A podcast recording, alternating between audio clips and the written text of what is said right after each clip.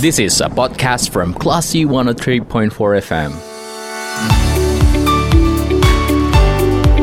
Start your good day with points of view on Classy FM.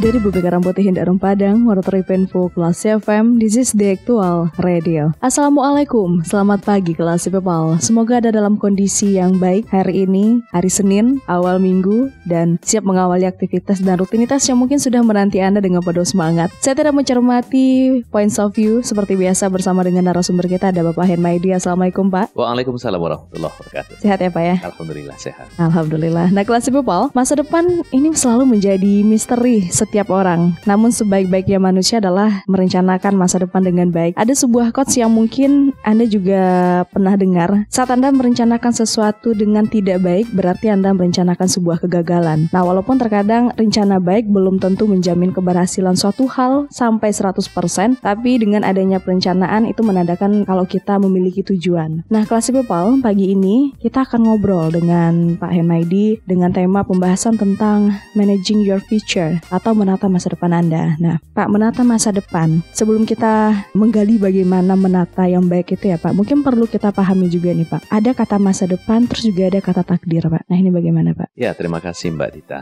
Jadi berdasarkan informasi yang kita dengarkan dari hadis Nabi Shallallahu Alaihi Wasallam itu bahwa segala sesuatu itu sudah ada takdirnya, sudah ada ketetapannya. Contoh bahwa seseorang itu sudah ditakdirkan tempat dia akan meninggal, tempat apa di mana dia akan meninggal itu sudah ada takdirnya. Ada juga hadis yang lain menyatakan bahwa e, seperti rezekinya seekor burung. Jadi burung itu berangkat dari rumahnya dalam keadaan perut yang kosong, kemudian pulang ke rumah dalam keadaan perut yang sudah kenyang berisi. Kenapa demikian? Karena untuk burung pun rezekinya sudah ditetapkan oleh Allah Subhanahu wa taala. Jadi kita harus hati-hati juga memahami tentang takdir itu. Karena pertanyaan berikutnya adalah, lalu apa peran ikhtiar manusia dalam hal itu? Apakah menyerah saja dalam menghadapi takdir? Hmm. Ternyata takdir itu tidak bisa dipahami seperti itu. Bahwa setiap manusia ada takdirnya, iya. Tetapi bagaimana cara dia menyikapi takdir adalah pilihan. Setiap orang ditakdirkan untuk menjalani hidup, misalnya dia akan menjadi orang yang berpangkat tinggi. Maka pilihan manusia adalah dengan cara apa dia sampai ke takdirnya. Contoh nih, ada orang yang berdasarkan hitung-hitungan manusia, orang ini pasti terpilih jadi wali kota ini. Dari semua sisi, dia unggul daripada yang lain. Akan tetapi, di ujungnya, dia telah ditunggu oleh takdirnya. Dia boleh jadi terpilih, boleh jadi tidak. Kenapa? Karena setiap orang ditunggu oleh takdirnya. Kalau seseorang itu memang tidak ditakdirkan menjadi seorang wali kota, walaupun dari perhitungan hasil pencoblosan dia mendapatkan suara yang tertinggi, tetapi apabila takdirnya tidak menjadi wali kota atau gubernur atau bupati misalnya, boleh saja misalnya dalam suatu perjalanan merayakan kemenangan mobilnya kecelakaan mati. Kenapa? Dia ditunggu takdirnya tidak jadi wali kota. Menjadi wali kota atau bupati gubernur adalah takdir orang lain. Nah, jadi bagaimana menyikapinya? Menyikapinya adalah bagaimana cara untuk sampai ke takdir itu itu adalah ikhtiar jadi manusia. Persoalan berikutnya, kita tidak tahu takdir kita masing-masing ini apa di ujungnya. Iya. Maka kewajiban kita adalah berusaha. Jadi takdir adalah ketetapan dari Allah Subhanahu wa taala, tetapi itu adalah rahasia. Kita tidak tahu takdir kita akan seperti apa nanti. Hmm. Karena itu, setiap kita didorong untuk berikhtiar dan menyusun rencana. Jadi gitu kurang lebih Mbak Dita. Oke baik Pak. Tapi kan kalau misalnya kita mengusahakan sesuatu gitu ya Pak, dan kita kan setiap hal itu selalu dihadapkan dengan keputusan dan keputusan berat biasanya untuk mendapatkan hasil yang besar juga. Nah, ketika kita dihadapkan dengan pilihan, pasti kita lihat nih pilihan ini, oh kalau saya begini-begini nanti takutnya begini. Kalau di pilihan ini kalau begini-begini hasilnya begini. Dan mungkin kita sudah memilih, lalu kita berusaha gitu kan Pak. Tapi ternyata hasilnya tidak sesuai dengan yang diharapkan. Nah, ada yang beranggapan merasa salah pilihan gitu. Tapi sebenarnya ini gimana Pak? Karena setiap orang itu ditunggu oleh takdirnya. Hmm. Jadi walaupun ada orang yang berusaha dengan sangat keras sekali tetapi takdirnya tidak sukses ya dia tidak sukses. Persoalannya adalah kita tidak tahu di awal apakah takdir kita akan sukses atau tidak. Kita tidak tahu. Karena itu fighting, berusaha semaksimal mungkin. Ya kesuksesan bukan dinilai daripada ujungnya, akan tetapi kesuksesan dinilai daripada prosesnya. Jadi sukses yang benar itu adalah sukses yang meliputi uh, skop dunia sampai akhirat. Jadi boleh jadi di depan manusia tidak sukses, akan tetapi sesungguhnya dalam proses mencapai apa yang dia inginkan itu ternyata prosesnya menghasilkan keredoan dikarenakan usaha dan ikhtiarnya walaupun gagal dia ikuti dengan kesabaran dan itu mendapatkan pahala dan ganjaran dia sukses. Berarti dengan kehadiran takdir ini gitu ya Pak ya dengan adanya takdir uh, mungkin di saat kita belum memilih dua pilihan ini terlihat jalan yang berbeda sebenarnya. Tapi apa pun yang kita pilih apakah memungkinkan akan memiliki hasil yang berbeda pula atau pada dasarnya dua pilihan yang kita lihat berbeda ini ujung-ujungnya mana yang kita pilih hasilnya juga akan sama berarti Pak? Bisa begitu. Contoh nih ya, ada orang yang kata Nabi Shallallahu Alaihi Wasallam mengerjakan amal-amal penduduk surga, tetapi sesaat menjelang mati dia mengerjakan amal penduduk neraka. Akhirnya dia sampai pada takdirnya, dia takdirnya masuk neraka. Ada orang yang menurut manusia dia mengerjakan amal-amal yang tidak diridhoi oleh Allah Subhanahu wa taala, tetapi sesaat menjelang meninggal dia mengerjakan amal penduduk surga. Dia mati, kemudian dia masuk ke dalam takdirnya, dia masuk surga. Nah, dalam hal ini jangankan kita, sahabat pun bertanya kepada Nabi waktu itu, "Ya Rasulullah, kalau begitu tidakkah sebaiknya kita menyerah saja kepada takdir kita? Bukankah telah ditentukan garis-garis kita mau ke mana mau ke mana?" Maka Rasulullah ketika itu menjawab, "Barang siapa yang bertakwa dan membenarkan yang hak, maka Allah akan memudahkan jalannya untuk menuju kebaikan. Barang siapa yang bakhil, yang pelit dan tidak membenarkan yang hak, maka akan dimudahkan pula jalannya kepada keburukan. Ingat, di awal kita sama sekali tidak tahu apa garis yang telah ditetapkan untuk kita. Maka kewajiban kita adalah berusaha. Namun, kepercayaan dan keyakinan pada takdir membuat kita tidak terlalu berputus asa jika ikhtiar kita ternyata tidak sesuai hasilnya dengan yang diharapkan. Sebaliknya, kita juga tidak terlalu berlebih-lebihan mengungkapkan kegembiraan apabila ikhtiar kita sesuai dengan apa yang kita inginkan hasilnya. Jadi, kepercayaan terhadap takdir itu adalah dalam rangka memprotek dan mengontrol diri kita. Jangan terlalu bahagia apabila dapat, jangan terlalu putus asa apabila tidak dapat. Gitu. Oke, okay, baik Pak. Um, ini mungkin lebih ke perspektif agama juga ya Pak ya. Berarti dengan adanya takdir ini, apakah mungkin seseorang atau manusia itu memang ditakdirkan menjadi golongan yang memang buruk atau setiap kita ini sebenarnya mempunyai potensi akan berujung buruk atau baik uh, sesuai pilihan kita gitu Pak? Ingat ya bahwa kita tidak tahu di awal ujung takdir kita. Hmm. Maka yang dilakukan oleh manusia adalah melakukan ikhtiar. Siapa yang berikhtiar dengan sungguh-sungguh, maka dia akan mendapatkan kebaikan. Oke? Namun sekali lagi kita harus pahami bahwa lakukanlah yang terbaik untuk mendapatkan keredaan yang maha kuasa sehingga Allah Subhanahu wa taala memang memberikan seperti yang kita inginkan. Namun apabila Allah takdirkan tidak seperti yang diinginkan oleh manusia, oleh kita, maka kita pun mengembalikannya kepada yang maha berkuasa. Kita tidak larut dalam putus asa dan kekecewaan. Gitu. Hmm, dan mungkin lebih ke studi kasus kali ya Pak ya. Setiap kita kan mungkin ada merasa belum maksimal usahanya, walaupun kita tetap berusaha. Cuma uh, standar maksimal ini kan beda-beda ya Pak. Dan bagaimana semestinya menerima takdir ketika nih seseorang mungkin merasa kalau hidupnya di bawah angka kecukupan? Apakah ini bagian dari takdir atau bentuk kegagalan uh, mereka karena tidak mengusahakan yang maksimal. Dari sisi ekonomi atau rezeki, apa yang diperoleh adalah bagian dari takdir. Karena rezeki termasuk yang bagian yang ditakdirkan oleh Allah Subhanahu wa taala. Tidaklah satu makhluk akan mati terkecuali Allah akan genapkan rezeki yang telah ditetapkan untuk dia. Sebelumnya, cepat atau lambat rezeki yang telah ditetapkan itu pasti datang kepadanya. Berarti, apabila seseorang usianya sudah lanjut tapi rezekinya belum penuh dari takaran, tak perlu khawatir menjelang meninggal rezekinya akan cukup. Apabila ada orang masih muda, rezekinya sudah banyak dan berlimpah, maka jangan terlalu berbahagia juga. Bisa jadi rezekinya udah cukup. Hmm. Kalau rezekinya udah cukup, datang malaikat maut. Jadi satu itu ya. Yang kedua, pahamilah bahwa rezeki itu adalah apa yang dapat kita pakai apa yang dapat kita makan. Maka apabila seseorang di mata orang lain mendapatkan rezeki berlimpah, misalnya kaya raya, walaupun secara ekonomi dia bisa memiliki restoran yang banyak sekali, secara ekonomi di depan meja makannya begitu banyak makanan yang enak-enak, tetapi yang menjadi rezeki dia adalah apa yang dia makan. Dia punya semua, tetapi ketika dia mau makan gajebo misalnya, ketika mau makan uh, gulai tunjang, ketika dia mau makan ini dan itu, dia ingat dia sakit diabetes. Karena itu dia tidak bisa makan. Ketika dia melihat masakan yang begitu lahap orang mau makannya ketika dia mau menyentuh, dia ingat kolesterol tinggi.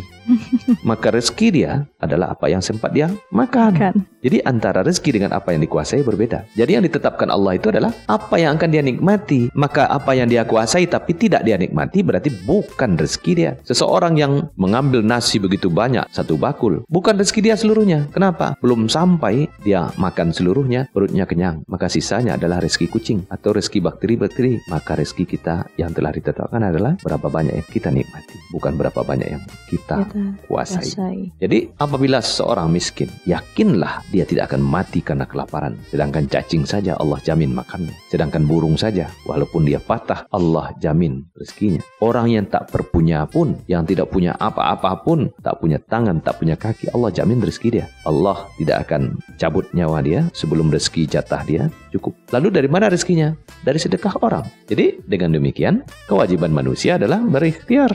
Iya, tetapi kan rezeki yang akan dimakan itu sudah ditentukan, Pak. Betul. Tinggal kita memilih apakah kita akan menjadi orang yang tangannya di bawah atau orang yang tangannya di atas. Yang akan kita nikmati tetap sebanyak rezeki yang telah ditakdirkan. Tapi yang akan kita kuasai bisa lebih banyak daripada itu. Apabila banyak kita kuasai, kita bisa menempatkan diri sebagai tangan di atas, membagi-bagikannya untuk orang lain. Kalau semua hasil yang kita dapatkan itu adalah bagian dari takdir, Pak. Kata kegagalan berarti sebenarnya tidak ada. Tidak ada sebetulnya. Tidak ada, karena gagal itu kan di ujungnya. Tapi proses menuju gagal kan ada ikhtiar. Yang akan berubah menjadi pahala kan bukan ujungnya. Yang akan berubah jadi tabungan akhirat adalah proses untuk sampai di ujung itu. Jadi seseorang yang berjuang mati-matian supaya dia bisa sukses misalnya dalam bisnis. Dalam bisnis dia melakukan segala sesuatu sepanjang itu halal. Kemudian ujungnya ternyata dia ditipu oleh orang. Di mata manusia dia gagal. Akan tetapi kesabaran, ikhtiar yang dia lakukan sepanjang proses itu kan oleh malaikat dicatat sebagai kebaikan karena dia berjuang untuk menghidupi keluarga dia. Maka gagal, konsep gagal di dalam Islam itu tidak ada.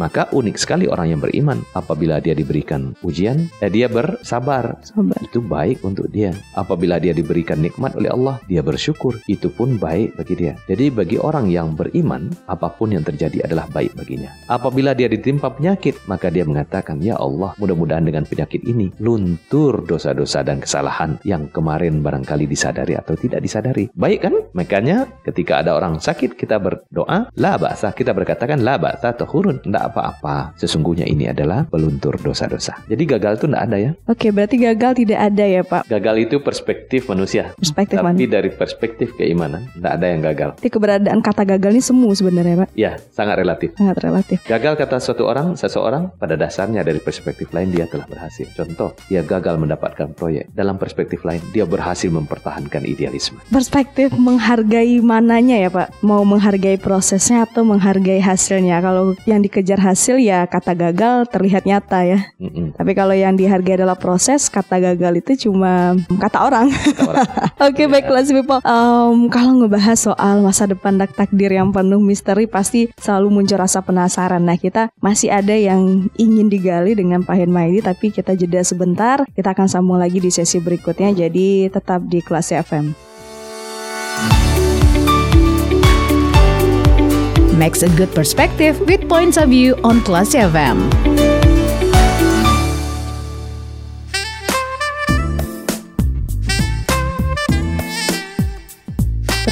empat kelas FM, this is the actual radio. Kelas People membahas tentang menata masa depan dan juga adanya takdir. Kalau tadi kita sudah ngebahas apa pun sebenarnya yang kita peroleh itu adalah takdir dan bahkan kata gagal pun sebenarnya keberadaannya semu bagi perspektif yang menghargai proses. Lalu Pak, kalau misalnya semua adalah takdir, anggaplah takdir kita itu dapatnya 5 gitu loh. Tapi kita punya keinginan tuh sebenarnya 7. Mau gimana pun usaha kita berarti kita kan bakal dapatnya tetap 5 ya, Iya. Pak. Lalu bagaimana kita menyikapi hal ini supaya kita nggak menyerah aja karena kita berpikir ya sudahlah ikut takdir. Sekali lagi, harus kita pahami, kita tidak tahu bahwa takdir kita lima di awal kan? Iya. Maka yang perlu kita lakukan adalah kalau kita ingin tujuh, berusahalah untuk dapat tujuh. Kalau ujungnya nanti takdirnya adalah lima, itulah itu adalah takdir.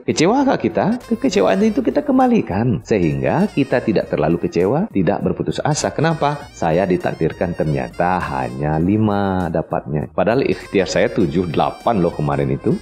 Artinya apa? Sekali lagi, apa pun hasil yang telah ditakdirkan oleh kita, maka kewajiban manusia itu adalah berikhtiar, berusaha semaksimal yang dia mampu. Apa pun hasilnya nanti serahkan kepada Yang Maha Kuasa. Baik Pak, ini mungkin lebih ke apa yang kita tanam ke mindset kita gitu ya Pak ya, supaya tidak menyalahkan takdir juga. Kadang kita melihat kok kayaknya orang-orang gampang aja ya prosesnya untuk mencapai ke level ini, bahkan dapat kesuksesan yang luar biasa dieluh-eluhkan. Sedangkan mungkin kita mungkin merasa sudah berjuang bersusah payah yang jauh lebih susah payah dari orang tersebut. Nah ini gimana Pak? Kalau kita bawakan ke ilmu tentang energi ya, jadi hukum kekekalan energi itu kurang lebih begini. Energi di alam itu sesungguhnya tetap. Tidak ada bertambah, tidak ada berkurang. Dia hanya berubah bentuk. Orang yang berikhtiar bekerja, sesungguhnya dia mengeluarkan energi. Hasil dari ikhtiarnya itu, energinya tak hilang. Akan berubah nanti dengan perubahan bentuk. Contoh, orang yang berusaha mengeluarkan energi. Kalau dia berusaha 10,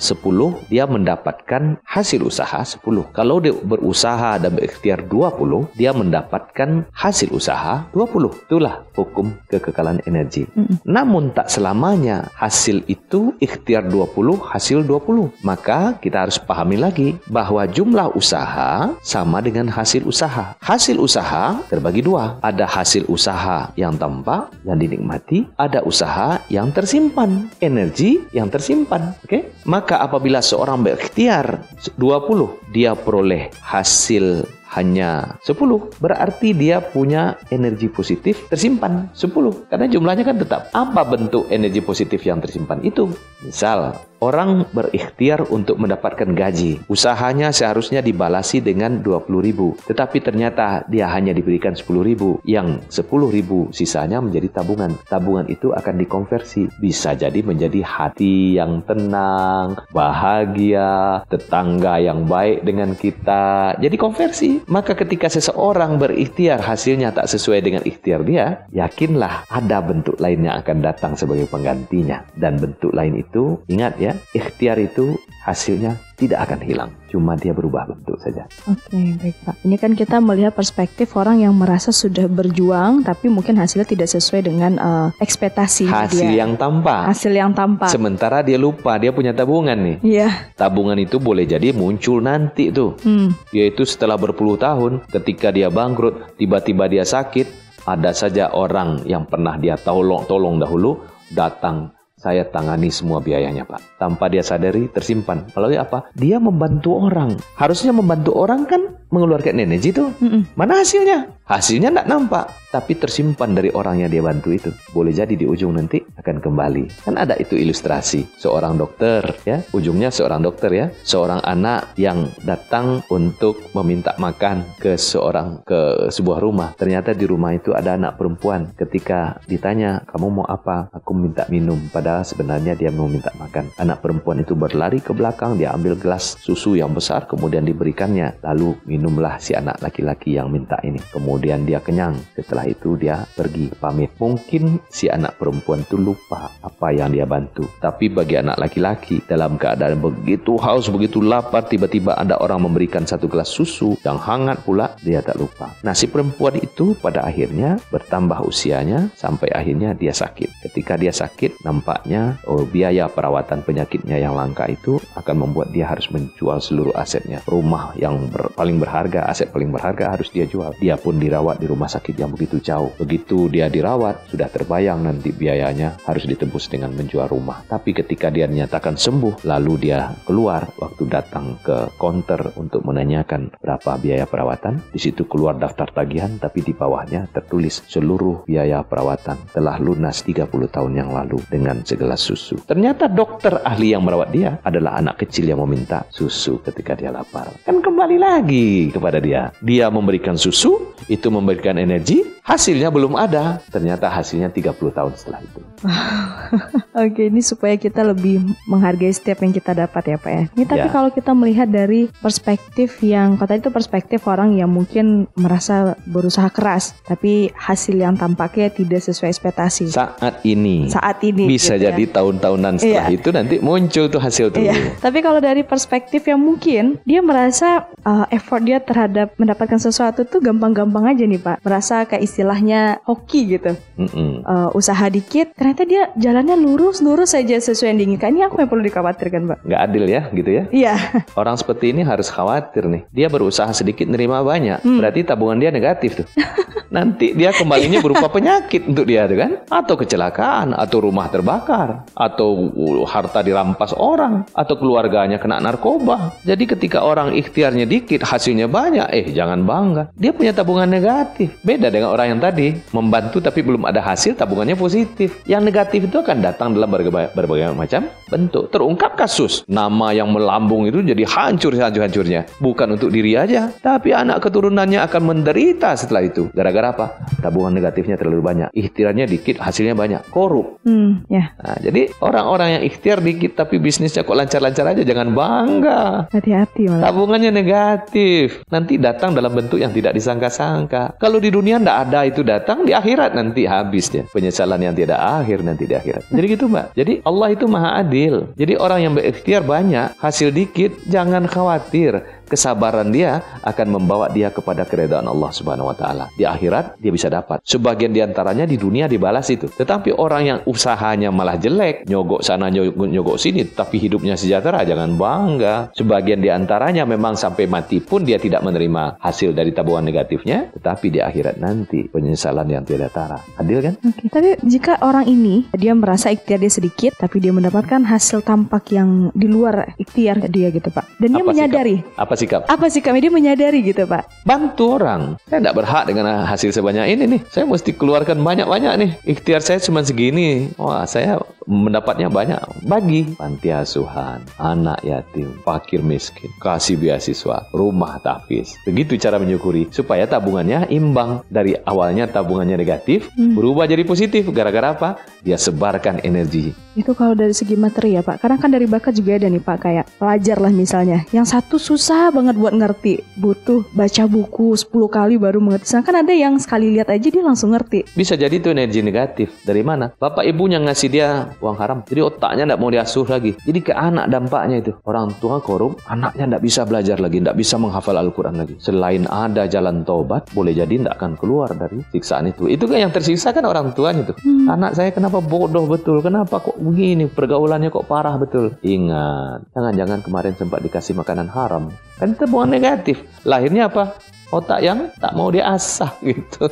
Oke baik, jadi setiap kelebihan kita tuh harus dibagi sebenarnya ya Pak ya. ya. Walaupun saya gampang aja kok dapatin ini, saya gampang kok memahami ini. Eh. Kalau yang gampang gampang mengerti suatu hal baru, ajarkan ke yang lain berarti. Pak. Ya, jadi tabungan positif negatif gitu aja kan? kita maunya tabungan kita kan positif ya. Iya. Oke, jadi ikhtiar banyak sekali, hasil dikit tabungan kita positif. Tapi hasil banyak, khawatir kita kita tekor, bagi ke banyak kelebihan tadi itu. Yang merasa kita tidak berhak dapat segini nih, bagi aja gitu. Oke, itu untuk supaya kita tidak eh, menyalahkan takdir ya Pak. Lalu bagaimana pendapat Bapak dengan orang yang punya mindset ya udah ngalir aja? Ya, sering kita dengarkan. Biarkan saja hidup ini mengalir seperti air. Bukankah nanti air itu akan sampai di sungai? Kan gitu ya. Kesannya damai gitu kalau dengar kalimatnya ya Pak. Kalau ada orang percaya begitu, suruh dia pergi ke belakang, ambil air satu gayung, masukkan ke kloset. Di mana dia? Sampai ke laut? Enggak. Di mana? Septic tank. Berarti kalau ada orang, ya biarkanlah hidup saya seperti air. Bisa berakhir di septic tank. Karena itu masa depan harus direncanakan juga. Begitu. Ada ilustrasi nggak Pak kenapa masa depan direncanakan merencanakan itu akan menjamin uh, hasil yang baik, Pak? Ada banyak sebetulnya ya. Hmm. Saya awali dulu dengan mitos nih. Ada mitos populer itu, kata katanya itu hasil survei terhadap mahasiswa uh, tamatan uh, MBA sebuah perguruan tinggi top dunia. Jadi 100 mahasiswa ditanyakan. Apa pertanyaannya? Apakah Anda memiliki tujuan yang jelas dan dituliskan? Jawabannya apa? Ternyata hanya 3% yang mengatakan saya punya tujuan, target, dan saya tulis. Sebanyak 13% mengatakan saya punya tujuan tetapi tidak ditulis. Sisanya 84% mengatakan tidak punya tujuan yang spesifik. Apalagi ditulis tentu tidak ya. Jadi 3% tadi mengatakan saya punya tujuan dan target-target dan clear, jelas saya tulis. Yang 13% ada sih target-target yang jelas tapi tidak ditulis ya, disimpan di kepala aja. 84% ini ah hidup ini kan mengikuti takdir saja, biarkan hidup mengalir seperti air gitu kan. 84%. 10 tahun setelah itu orang-orang ini kemudian disurvei lagi. Ini mitos nih ya, tetapi ini populer sekali. Hasilnya adalah yang 13% yaitu orang yang punya tujuan, impian walaupun tidak ditulis, dia punya penghasilan dua kali lipat daripada orang yang sama sekali tidak punya tujuan dan impian. Oke? Okay? Dia tidak mau terlalu banyak pasang target, dia biarkan hidup mengalir seperti air. Maka penghasilan orang yang punya tujuan itu dua kali lipat daripada orang yang hidupnya mengalir seperti air. Lalu bagaimana nasib yang 3% yang punya tujuan, target jelas, tertulis pula. Ternyata digabungkan penghasilan orang kelompok yang pertama dan kedua tadi, maka orang yang ketiga tadi penghasilannya 10 kali lipat rata-rata daripada yang dihasilkan oleh orang yang kelompok pertama, yaitu punya, punya impian tetapi tidak ditulis, Tulis. ditambah dengan penghasilan bulan bulanan orang yang punya tidak punya impian sama sekali itu penghasilan yang 3% 10 kali lipat dari gabungan keduanya. Ini mitos maksudnya seperti apa, Pak? Eh, ketika ditelusuri sebenarnya tidak ada. Oh, penelitian record, record, record tentang penelitian itu tidak ada, tapi ini populer sekali dan banyak orang akhirnya membuktikan bahwa siapa yang merencanakan masa depan itu jauh lebih sukses daripada orang yang tidak punya rencana sama sekali. Setidaknya itu menjadi motivasi seharusnya ya, Pak. Ya? Betul. Oke, baik. Dan mungkin yang akan kita bahas juga adalah konsekuensi jika tidak ada perencanaan gitu, Pak. Tapi kita akan bahas di sesi berikutnya kelas People. Jadi jangan ke mana-mana, tetap di kelas FM. Makes a good perspective with points of view on Class FM.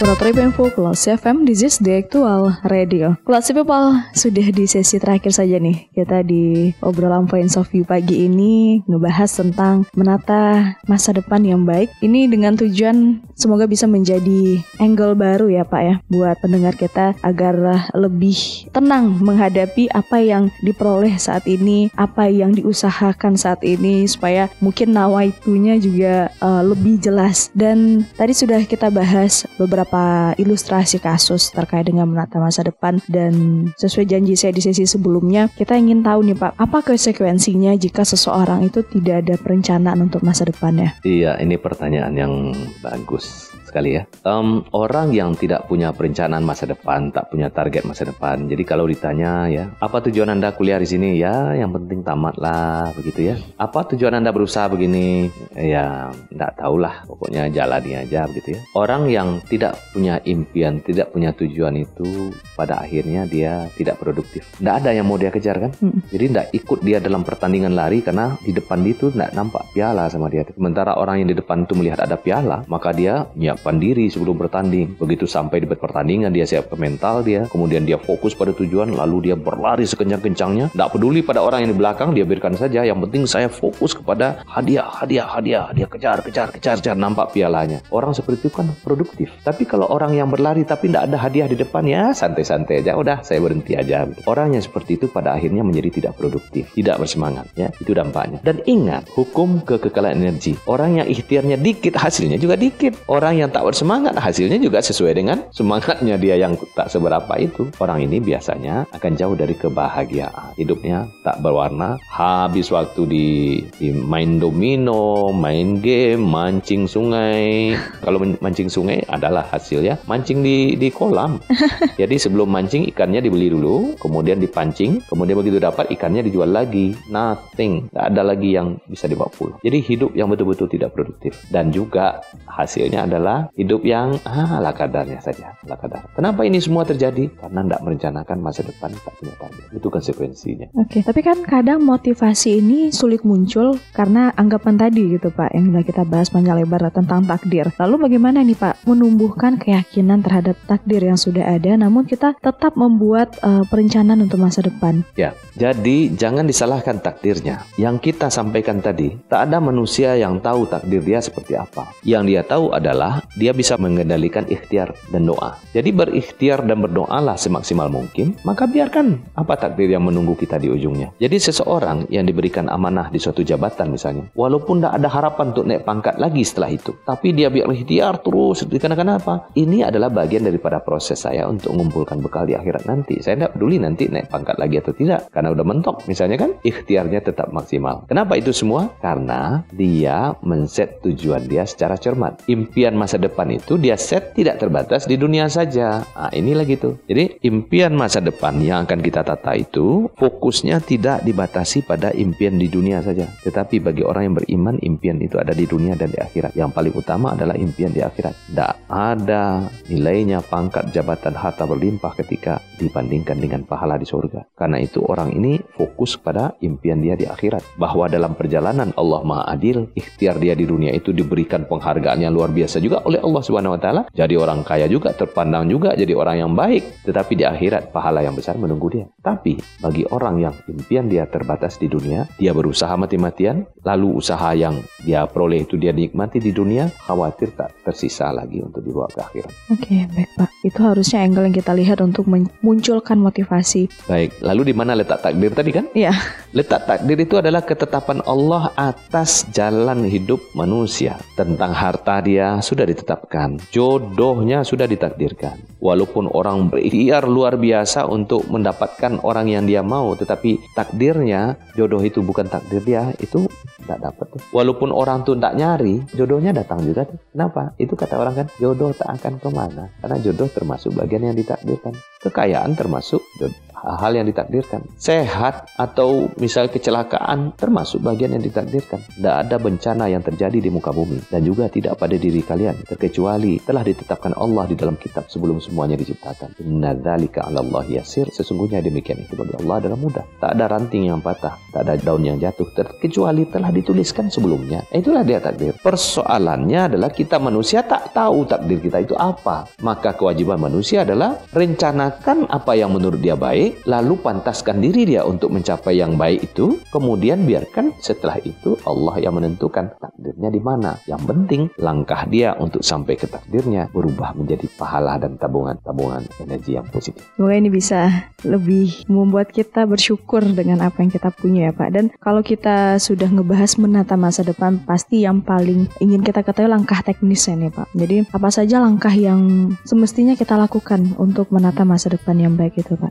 Langkahnya adalah yang pertama tentu merumuskan kita mau apa di masa depan. Saya beri contoh, ada seorang anak ketika dia masih di SD melihat ke arah langit nampak ada pesawat. Oh pesawat, karena tinggal tak jauh dari bandara kan. Besoknya oh ada pesawat, lalu orang bertanya, kamu mau jadi apa? Aku mau jadi pilot sejak SD itu. Maka sejak saat itu dia dipanggil oleh orang bang pilot, bang pilot. SD sudah dipanggil bang pilot. Masuk SMP, masuk SMA, sampai akhirnya tamat SMA. Memang takdirnya masuk akabri, angkatan udara. Sekarang dia berkarir sebagai perwira di angkatan udara, bang pilot. Itu apa yang di, udah dibayangkan sejak kecil. Jadi dibayangkan sejak kecil menjadi angan-angan, akhirnya memang sampai. Ada orang yang ketika di SMA kawan-kawan lagi kumpul-kumpul, lalu dia berkata begini, ada yang berkata begini, eh kawan-kawan, nanti kita reuni yuk. Bicaranya itu waktu kelas 2 SMA. Sudah merencanakan reuni. Tapi dia katakan begini, kita reuninya tanggal sekian, tahun sekian, 12 tahun lagi. Lalu ada yang nyeletuk, jangan. Kenapa jangan? Karena saya waktu itu sedang di luar negeri. Orang tertawa kan? Yang ngomong ini tertawa juga. Waktu kemudian berlalu, roda kehidupan berputar. 12 tahun setelah itu, persis di tanggal yang dikatakan itu, yang ngomong ini sedang berada di luar negeri. Jadi clear, yang ngomong itu kebetulan saya. iya pak. Pada waktu SMA itu kawan-kawan ngumpul kan, eh kita reuni yuk. Apa reuninya? Tanggal sekian 12 tahun lagi. Terus saya katakan jangan. Kenapa jangan? Saya sedang di luar negeri. Gimana waktu itu, Pak? Pokoknya di luar negeri kan. saya di luar negeri. Ternyata 12 tahun setelah itu saya berada di kota Sydney, Australia. Tuh kan? bukti nyata. Dan Bapak ingat itu kebetulan keingat di tanggal yang sempat dibilang itu. Saya tentu ingat apa yang diucapkan, orang tertawa kayak lawakan Iya. aja kan. Jangan nanti saya waktu itu kan lagi di luar negeri, jangan jangan reuni waktu itu dong katanya. Orang tertawa, kita juga ketawa kan. Orang lupa, tapi kita tak lupa. Karena 12 tahun setelah itu, oh ini yang saya ucapkan 12 tahun yang lalu. Saya sedang berada di luar negeri pada tanggal ini. Kekuatan kata-kata. Nah, dan itu banyak sekali kejadian seperti itu terulang pada orang-orang lain. Nah, itu yang menimbulkan keyakinan masa depan harus direncanakan. Kayaknya saya juga pernah seperti itu, Pak. Saya tanpa sadar menemukan tulisan di dinding kamar ingin jadi penyiar. Saya lupa saya nulisnya kapan, Pak. Pas bersih-bersih kamar baru ketemu tulisan itu. Iya, akhirnya kan jadi kan. Nah, jadi awali dengan menuliskan atau mendeklarasikan atau mengucapkan impian itu. Langkah kedua, pantaskan diri untuk mencapai impian itu. Impian menjadi seorang katakan saja orang yang memiliki banyak manfaat bagi orang lain, bisa membangun rumah tahfiz, bisa menaik hajikan orang tua, bisa oh, memberikan beasiswa, tapi hari-hari diri tidak dipantaskan untuk itu. Larut dalam permainan, games, kemudian keluyuran sana sini, tidak ada ikhtiar apa-apa. Kita punya impian tapi diri tidak dipantaskan. Maka langkah yang benar adalah impiannya itu dibuat, kalau perlu dituliskan, setelah itu pantaskan diri untuk mencapainya. Yang ketiga, halangan dan rintangan pasti banyak. Maka berikutnya adalah hancurkan, lewati halangan dan rintangan itu. Kenapa? Ada pahala atau ada piala di depan kita. Walaupun ada halangan, kita lompati halangan itu. Kenapa? Saya mau mendapatkan piala di ujung. Lewati, hindari, atau hadapi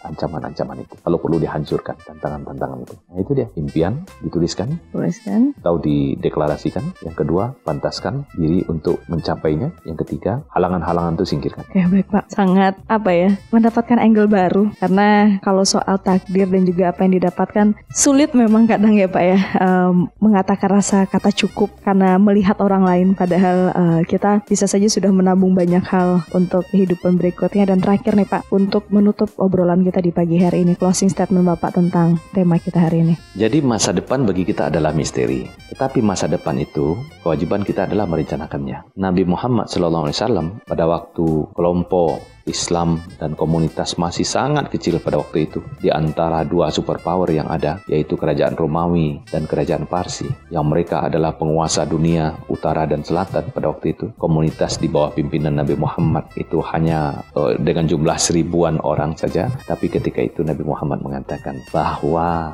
kaum muslimin nanti akan membuka benteng Konstantinopel. Yang bicara itu ibaratkan orang yang tinggal di Kalumbu yang mengatakan orang Kalumbu nanti akan membebaskan Amerika Serikat. Dan terbayang, akan tetapi 800 tahun setelah ucapan itu memang betul Muhammad Al-Fatih membuka benteng Konstantinopel yang sekarang berubah namanya menjadi Istanbul. Turki. Ketika itu Nabi Muhammad mengatakan bahwa akan ada orang soleh yang bermakam di bawah benteng itu. Para sahabat yang mendengar berkeinginan, tapi di antara orang itu ada yang sangat ingin akulah orang itu. Maka dia ikut dalam pengepungan benteng Konstantinopel. Orang itu adalah Abu Ayyub Al-Ansari. Usia 90 tahun, masih tetap ikut berperang. Dan dia berkata kepada panglima waktu itu, kalau aku mati, bawa jenazahku mendekat sedekat-dekatnya ke benteng itu, kuburkan aku di sana. Karena sesungguhnya Rasulullah mengatakan, orang soleh ada yang akan berkubur di situ. Aku ingin, akulah orang itu. Itu kan bicara masa depan. Karena itu, masa depan harus kita rencanakan. Lalu pantaskanlah diri untuk mencapainya. Masa depan adalah hak kita. Jangan disia-siakan. Waktu terus berlalu, karena itu janganlah disia-siakan waktu ini. Sekalipun kita menangis dengan mengeluarkan air mata darah, gara-gara lupa merencanakan kehidupan, kita nanti menyesal di usia tua. Masa depan harus direncanakan. Masa depan harus direncanakan karena masa depan adalah hak kita. Baik, terima kasih Pak sudah memberikan berbagai perspektif untuk kita di hari ini. Uh, mungkin kita sudah punya perspektif masing-masing soal masa depan, tapi balik lagi kita di sini menambah angle baru untuk mendengar kita dan semoga bermanfaat untuk Anda kelas Popal dan selamat menjalankan aktivitasnya di hari ini. Semoga berkah apa yang Anda jalankan hari ini dan terima kasih sudah mencermati obrolan kita selama satu interval. Saya dan Bapak Henmaidi pamit. Assalamualaikum Warahmatullahi wabarakatuh. and then see you. Points of View. We'll be back on next week. See you.